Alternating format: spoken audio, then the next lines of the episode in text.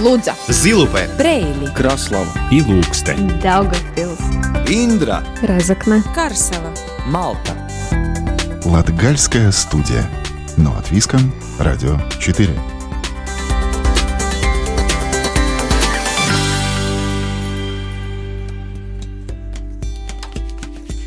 Приветствую вас!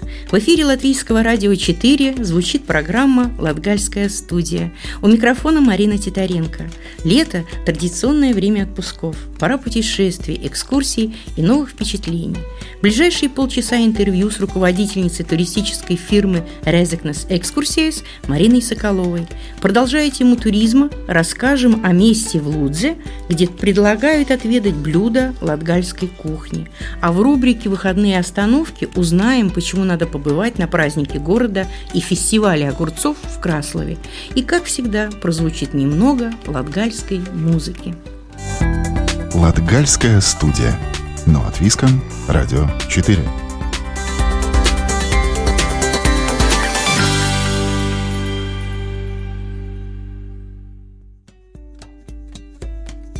Сегодня гость Латгальской студии Марина Соколова. Марина любит путешествовать, поэтому и решила объединить хобби и бизнес. Ее турфирма предлагает поездки выходного дня – одно двухдневные увлекательные познавательные экскурсии на выходные. За развитие туризма и популяризацию культурно-исторических ценностей Марина в этом году награждена почетной грамотой как номинантка конкурса «Женщина года в Резекне». Поговорим с ней о путешествиях, о туризме, вариантах отдыха внутри нашей страны и Латгальского края. Добрый день, Марина. Добрый день. Почему выбрали именно туристический бизнес? Дело в том, что я действительно очень люблю путешествовать. И когда я уже начала зарабатывать, то я решила, что я буду очень много путешествовать. Но дело в том, что даже одно- и двухдневные экскурсии, они в основном были из Риги. Это доставляло мне большие неудобства. Ты приехал в Ригу, ты должен рассчитывать или гостиницу брать, или где-то ночью перекантоваться надо было в Риге. И поэтому у меня появилась мечта ездить в экскурсии с Резакне. Ну и сама же я эту мечту осуществила. Свой бизнес у меня уже более 10 лет. Моя цель это была помочь людям из Резакна, и сейчас не только из Резакна, посетить э, ближайшие окрестности, посетить ближайшие страны. То есть как раз мой конек это экскурсии выходного дня. Что непременно надо увидеть у нас в Латгалии? Э, вы знаете, Латгалия, она настолько кажется, с одной стороны, маленькая, но с другой стороны, она столько разноплановая, что выделить какой-то один объект достаточно трудно. Но этот объект у меня есть. Я просто настоятельно всем рекомендую съездить в Индру за счастьем. Э, музей счастья в Индре, он произвел на меня такое неизгладимое впечатление, что я готова о нем рассказывать с восторгом, каждому, вот в том числе и радиослушателям, потому что там сплелось очень многое. Представьте себе, но ну, это самая глубинка, это приграничье. Там уже с, со смотровой площадки видно Белоруссию. Там само по себе музей счастья, э, он находится в здании бывшей лютеранской кирхи. Лютеранскую кирху, которую строили для пограничников, но ее не достроили. То есть началась оккупация, началась война, и она как церковь, как молельный дом, как кирха была буквально несколько месяцев.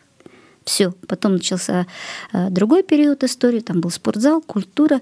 Но самое главное, там настолько интересная экспозиция, там настолько интересна, там часовая программа, когда ты понимаешь, что да, действительно то, о чем они рассказывают, это действительно то, из чего состоит счастье.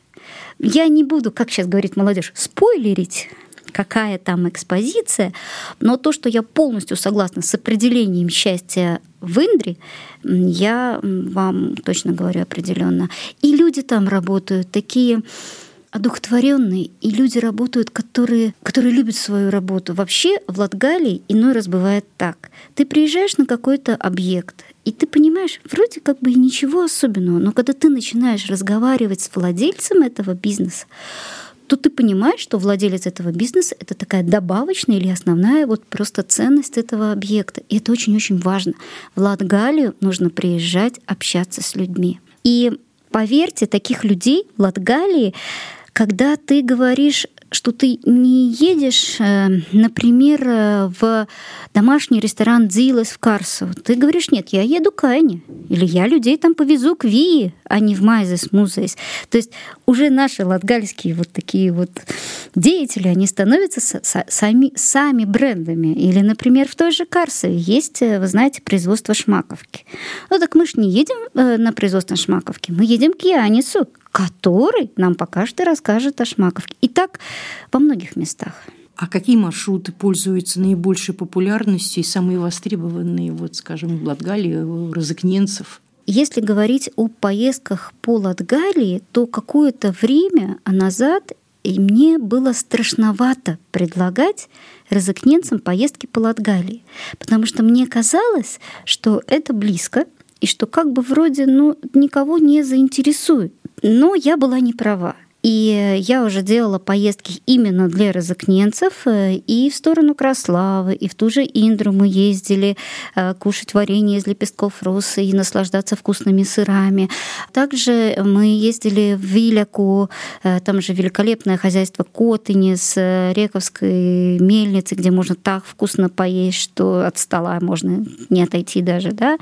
И вот в сентябре тоже я буду предлагать поездку в сторону Эзернеки, а, вот это приграничье. Если говорить о Латгалии, в прошлом году а, я несколько раз ездила с группами от Далгопилса, и когда мы думали о том, что предложить такой, такой интересный маршрут в Эцлобода, Рундана, даже такие названия некоторые не знали, а, мы боялись тоже какой-то момент о том, что ну, люди не поедут. Да нет, все получилось хорошо. Ну и, наверное, э, людей интересуют э, те объекты истории, старинные поместья. А их, наверное, в Латгалии немало. Их в Латгалии немало, но Латгалия, да и, в общем-то, остальные регионы Латвии тоже. Понимаете, одно дело, когда человек вот садится на машине и едет. Мне иной раз говорят о том, что гид — это умирающая профессия. Ну, кому нужен гид? Вот у, вас, у нас есть Google, а вот у нас есть там все планировщики маршрутов, и вообще это как бы лишние деньги, лишнее звено. Но та же Латгалия, Понимаете? Или вы просто проезжаете и не знаете, или вы просто в том же городе, который вы проезжаете, там много-много раз, вы заворачиваете с основного маршрута, и э, вам гид рассказывает, а вот там, не знаю, например, в среду я ездила с одной группой в Алуксне, и по пути мы заехали в Балви. И я говорю, давайте пройдемте по Балви. И вы знаете, потом мне ко мне члены этой группы подходили и говорят, мы столько раз были в Балви, но мы не знали о том, что в Балове есть сад Лача с интересными огромными камнями, со скульптурами из камней.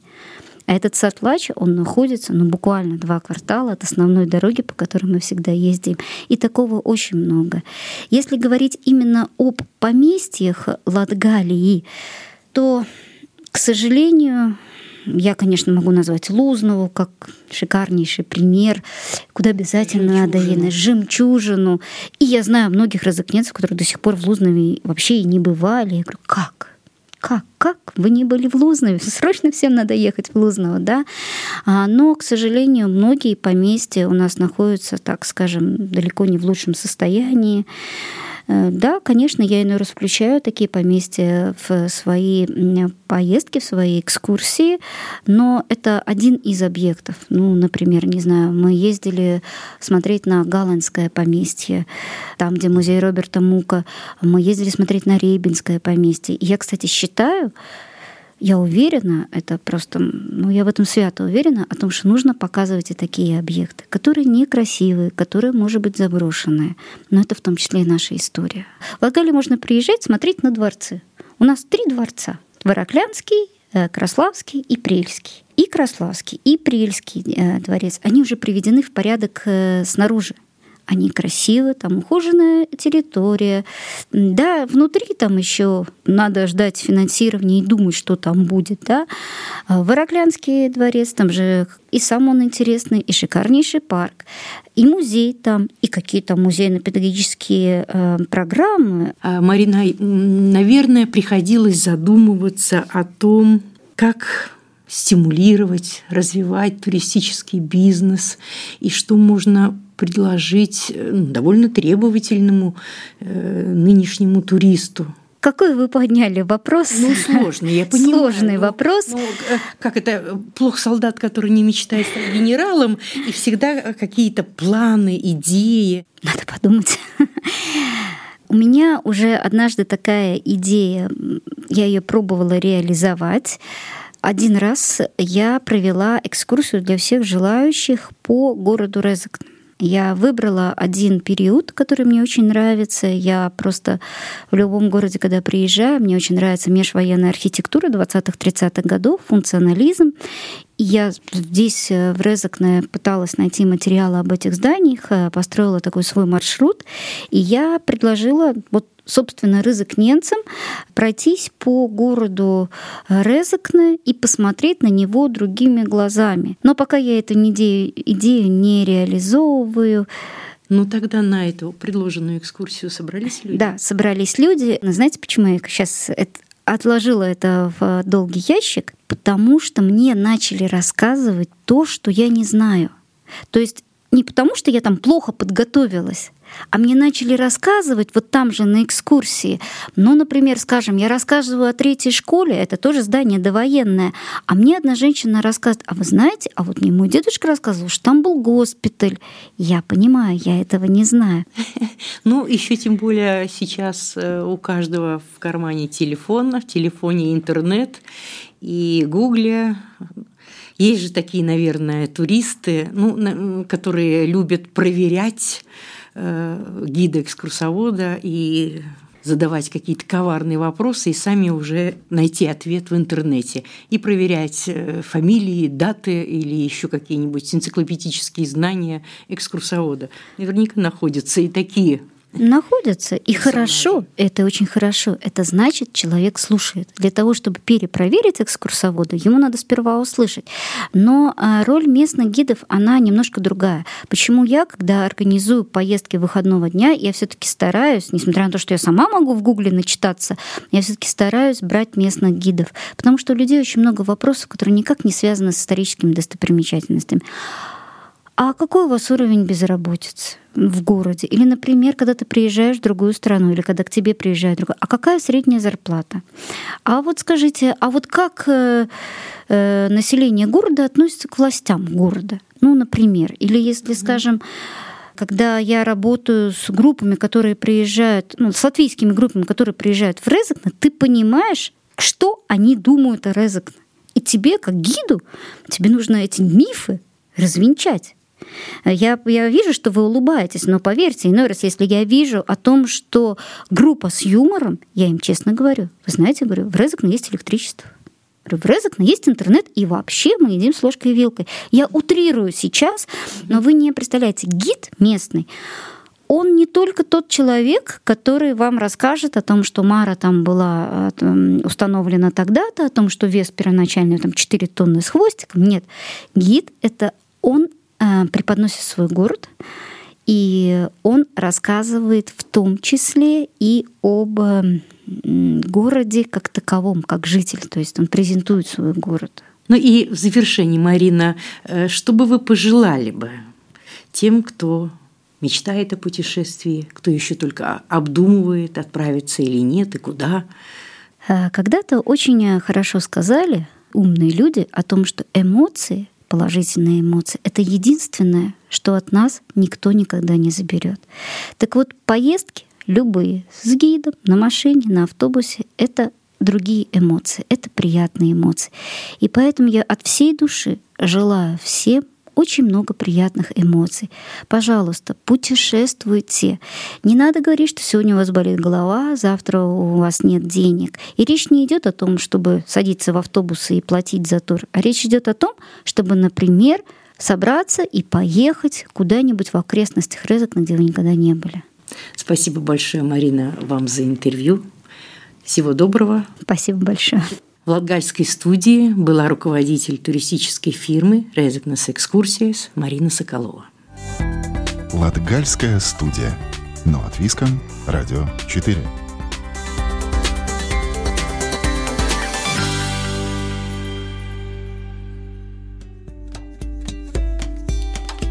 Путешествуя, туристы планируют свои маршруты, чтобы посетить как можно больше интересных и красивых мест, а также смотрят, где вкусно можно покушать.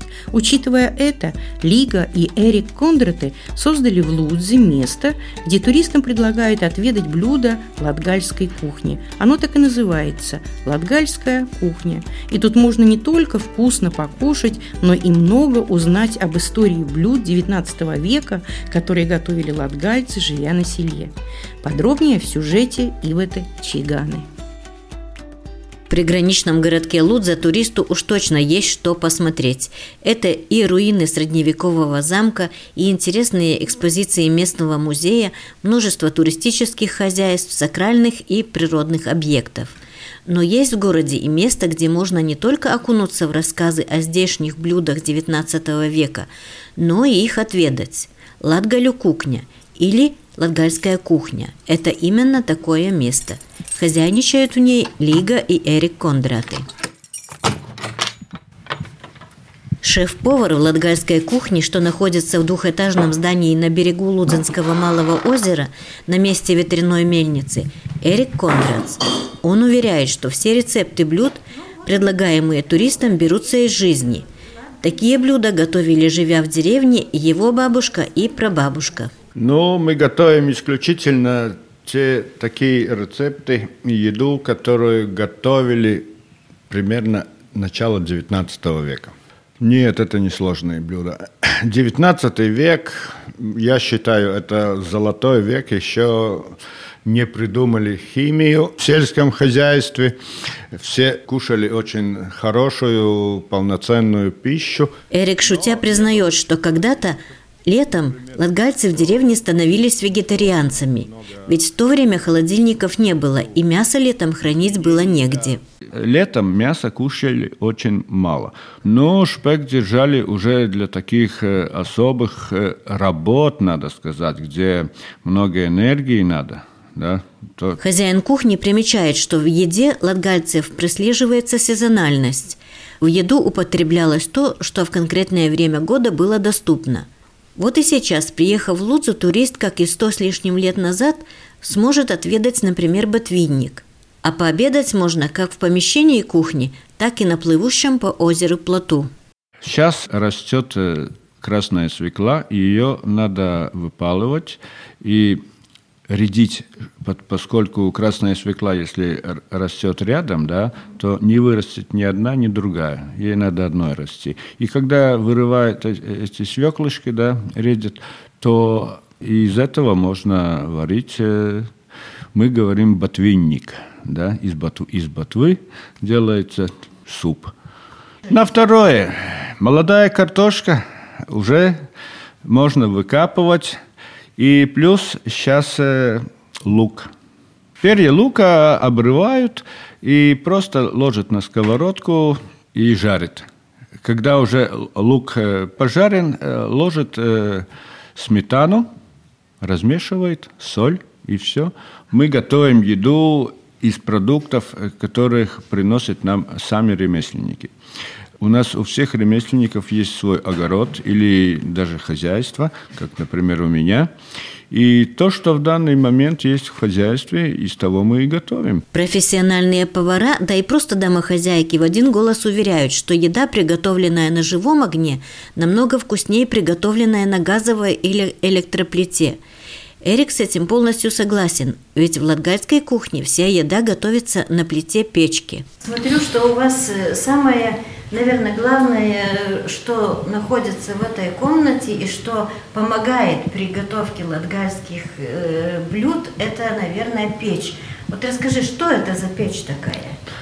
Опять же, мы, когда решили, что нам надо строить печку, мы объехали очень много деревенских домов и выбрали более распространенную в Латгалии печку – Печка ну, строилась. Она печка, она, наверное, плита, плита печка. Плита, печка и хле... Э, для выпечки хлеба все в одном. Здесь, например, э, заливали утром воду, и когда что-то готовили, э, всегда была горячая вода.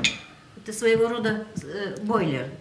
Своего рода бойлер, да, очень правильно. Эрик Кондрац признает, что начав заниматься приготовлением блюд латгальской кухни, очень много узнал о жизни латгальских семей в деревне, а для себя усвоил, что не все блюда, приготавливаемые тогда, могут кушать современные люди. Молоко мы используем очень редко, и, а туристы в основном приезжают все-таки с города. И это проблема, что мы очень много таких рецептов из молока не можем приготавливать, поскольку э, рижане привыкли уже не к тому молоку, и у многих э, бывает проблема с животом. Нынешний человек 21 века привык кушать филе. Это вырезанное, где нет э, косточек, а озерная рыба все-таки очень э, трудно приготовить, чтобы не было вообще косточек. Да? И мы боимся все-таки, что люди не умеют больше кушать. Конечно, в любом деревенском доме раньше самым ходовым десертом были асушки. Что это такое, присоединяясь к беседе, рассказывает Лига Кондраты. Что такое асушки в Латгалии, вы уже, наверное, все знаете. Это очень популярный десерт, который наши бабушки готовили, э, заготавливали на долгое время вперед. Когда пекли хлеб, оставалась жара в печи, тепло, и его, конечно, не опускали просто так, все использовали. И вот э, после печки и выпечки хлеба обычно делали совсем простую Тесто очень простое, и соль, сахар, мука и вода. И делали маленькие-маленькие пирожки. Сейчас э, они, конечно, делают, чтобы было вкусно людям, чтобы нравилось их. Э, добавляют там или творог, или, или капусту, или мясо, или грибы. А раньше делали просто вот из, этой, из этого теста и засушивали. И когда надо было, в любое время можно их было вытянуть, сделать э, с молоком? С молоком или, или сладкой сметаной, с сахаром. Это было очень вкусно. Лига, стараясь в помещении кухни создать приятную атмосферу, использует глиняную посуду, в которой подаются блюда, и множество букетов сушеных трав. Так здесь и пахнет – укропом, мятой, липой. В свою очередь Эрик следит за приготовлением еды – Хотите узнать больше? Приезжайте в Лудзу. Лучших рассказчиков о жизни и еде латгальцев не найдете. Латгальская студия. Но от Виском. Радио 4.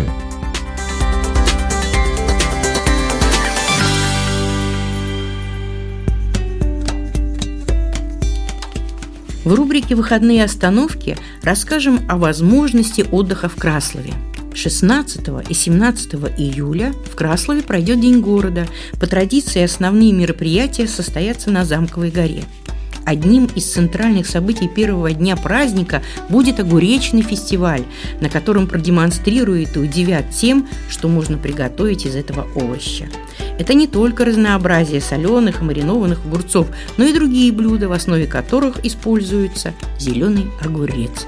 Подробнее о фестивале и празднике города Краслова расскажет Сергей Кузнецов. Краслова свой день рождения празднует два дня. И одно из центральных мероприятий – это праздник огурцов, рассказывает руководитель информационного туристического отдела Красловского края Татьяна Казачук. Один из таких центральных мероприятий – это фестиваль кулинарного наследия или праздник огурцов. На самом деле, праздник огурцов уже не впервой. Последний проходил в 2017 году. То есть прошло пять лет, и мы решили организовать, повторить праздник огурцов. Каждый год мы организовываем фестиваль кулинарного наследия. Наверное, раз вот в пять, раз в три года. Ну, когда какой-то такой более акцент именно на этот овощ. Татьяна Казачук отмечает, что уже прошло пять или шесть праздников огурцов. А особое внимание этому зеленому овощу связано с тем, что красловские огурцы считаются одними из самых вкусных. Почему именно огурцов? И туристы, и многие гости города уже издавна отмечают, что самые вкусные, сладкие и сочные огурцы можно ответить только у нас, в Краславе, который уже долгое время считается огуречным городком, э, поскольку очень много занималось выращиванием этого овоща, Поэтому самые вкусные огурцы как бы считаются у нас.